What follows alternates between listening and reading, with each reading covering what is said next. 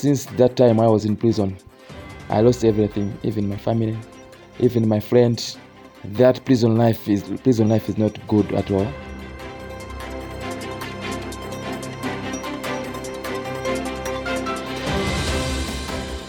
Welcome back to Africa Science Focus, a SciDev.Net production. I'm Sally Amutabi. Providing healthcare to a captive population should be easy, but disease and hunger are common in many of Africa's prisons. Around the world, prison populations have been hit hard by COVID 19 while some countries in sub Saharan Africa, including Malawi, Zimbabwe, and Zambia, released limited numbers of inmates to reduce crowding, the poor prison conditions pose an ongoing public health threat. To find out more, Charles Pensulo speaks to a former inmate of Malawi's notoriously overcrowded prisons. Edwin McFarren was held in Blantyre's Chichiri prison and the maximum security Zomba prison. He tells Africa Science Focus what life was like behind the walls. All right, my name is Edwin McFarren. I'm 37 years old. So I was arrested in 13th December 2012. You were acquitted uh, at the end. How did you access these lawyers? All right, I, I accessed those lawyers through my brother because I was charged for 13 years, but I managed to stay there for five years. But there's others inside there who don't have any anybody to help, so they're just staying there. They failed to be released because they don't have money.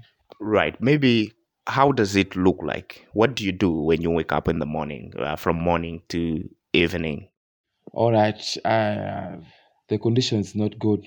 During the day, they lock up at two o'clock. Is when you get inside.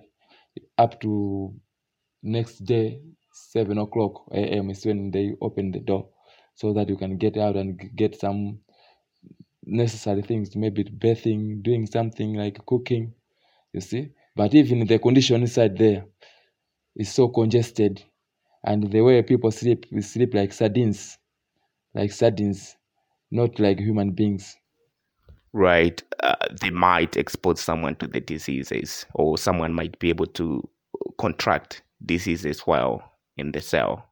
Yeah, the, the, the, there's 100% of contracting diseases because they just mix up a patient and a healthy person. You can see the prison, which is supposed to hold 800 inmates, is holding almost 3,000. So they didn't isolate us, they just keep us. Maybe someone is, is on TB treatment, it's dangerous. It's like they are taking us to prison just to be killed when you contract some diseases because I can go there as a healthy person, ended up coming back with TB even food getting heavy access is a problem. And food you receive one meal a day and it's not a meal it's just in, in the form of porridge with some pigeon beans and cooked well which is not healthy to a human being and that meal you take it early in the morning maybe six o'clock by six o'clock seven o'clock when they open the door you just run to the kitchen to get that porridge. And if nobody come to visit you then your life is in danger. Because even when they go there the authority they hide the other things which is happening inside there. They didn't give you clear picture what the prison life is.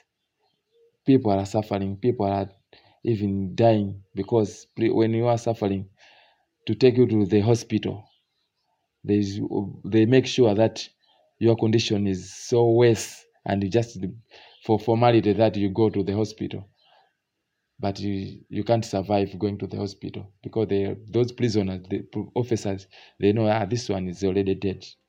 They don't want people to come out alive the overcrowding and appalling health conditions in Malawi's prisons are well known, say rights advocates.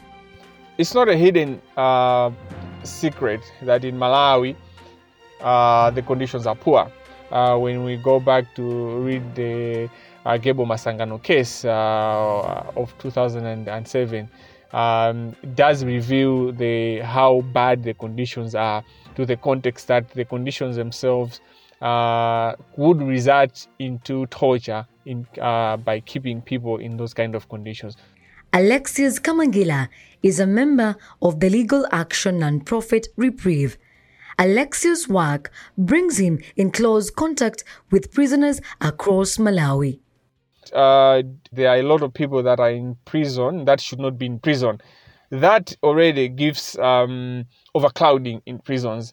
What this entails is that uh, people are clouded in a way that people can't even turn during sleeping time. So this, this situation is so horrible that even when a, respiratory disease starts, it spreads to everyone. It's a heavy hazard. You know, we're putting people in conditions where uh, these are death traps. It's no longer a place that we are trying to recollect people. That being said, there's also another aspect of nutrition area where people only eat at once. And even for them to eat at uh, at that time it takes a lot of effort. There's a lot of chaos that happens because of the situation. Within that environment where you're living you're prone to different diseases and then you're eating poorly then you are putting your life in danger. Uh, and then it makes worse with the covid-19 because they do not have materials like ppes and all that. But at the same time there are orders to say relatives should not be visiting this prison. But then for the few that are visited by the relatives, they provide a provision or they support the nutritional uh, content which the prison fails, which is a duty of the government to provide these nutritional supplements uh, to the prisons. Uh, we can give an example of Rwanda, what they have done during COVID, where they allowed the prisons to be the prisoners to be accessing Airtel money. So they do not have direct contact, physical contact, but at least they are creating systems where people can still support those that are in prison from the outside world. In 2007, the High Court of Malawi scrapped the mandatory death penalty for murder and overturned the death sentence of all prisoners on death row.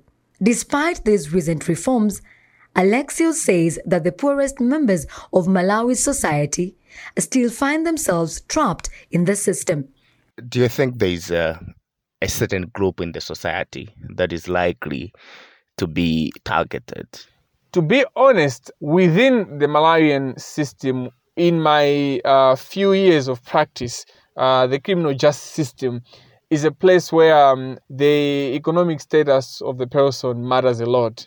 Those that do not have capacity to afford a counsel of their own choice uh, have higher chances of uh, finding themselves in jail, even getting a sentence that they do not deserve because of lack of that kind of legal representation. And I could give you an example. Recently, the High Court has made a ruling in the case of our Awali Matemba versus the Republic of Malawi, where um, he has spent 14 years in jail waiting for trial. And this is a key story uh, is one of the key example of people that are in the system that might be forgotten that might be kept as ghosts within the system only because of the fact that they did not have a lawyer that they could afford and who would who would have paid attention to uh, the situation of this person Thokozile Phiri Nkhoma is the executive director of the non-profit organization Facilitators of Community Transformation. She says that tuberculosis, known as TB, and HIV aren't the only health challenges in prisons.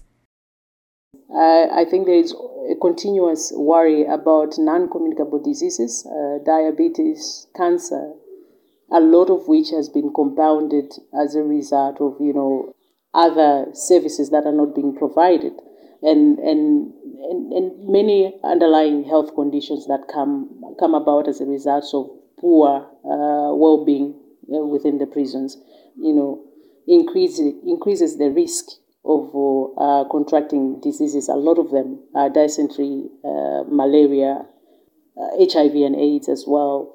And I think that's not the case with Malawi only. And I understand that most of the prisons within the region are also faced with the same uh, factors. So, in a nutshell, I think I could present that those as, as, as the main uh, health risks within the prisons. Data and research on health and welfare inside Africa's prisons is limited despite so many first hand accounts of the poor conditions, particularly for minority groups.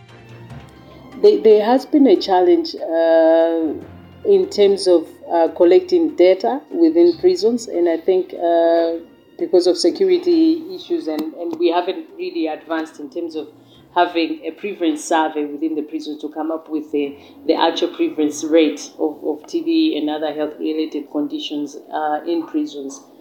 But I do feel that for us to have a sustainable and impactful uh, TB, HIV prevention program or health uh, health management programs, we need other partners who are outside uh, the health system to come in and give in their perspectives. And I think we still also have issues of, you know, um, uh, LGBTIs within prisons that are overlooked, and, and this is an issue that, you know, is not coming out to ensure that there is service provision to all people that need it in a differentiated way. Thokozile Phiri Nkhoma ending today's report on inmate health and the state of Malawi's prisons. Now, it's that time of the week where we hand the show over to you.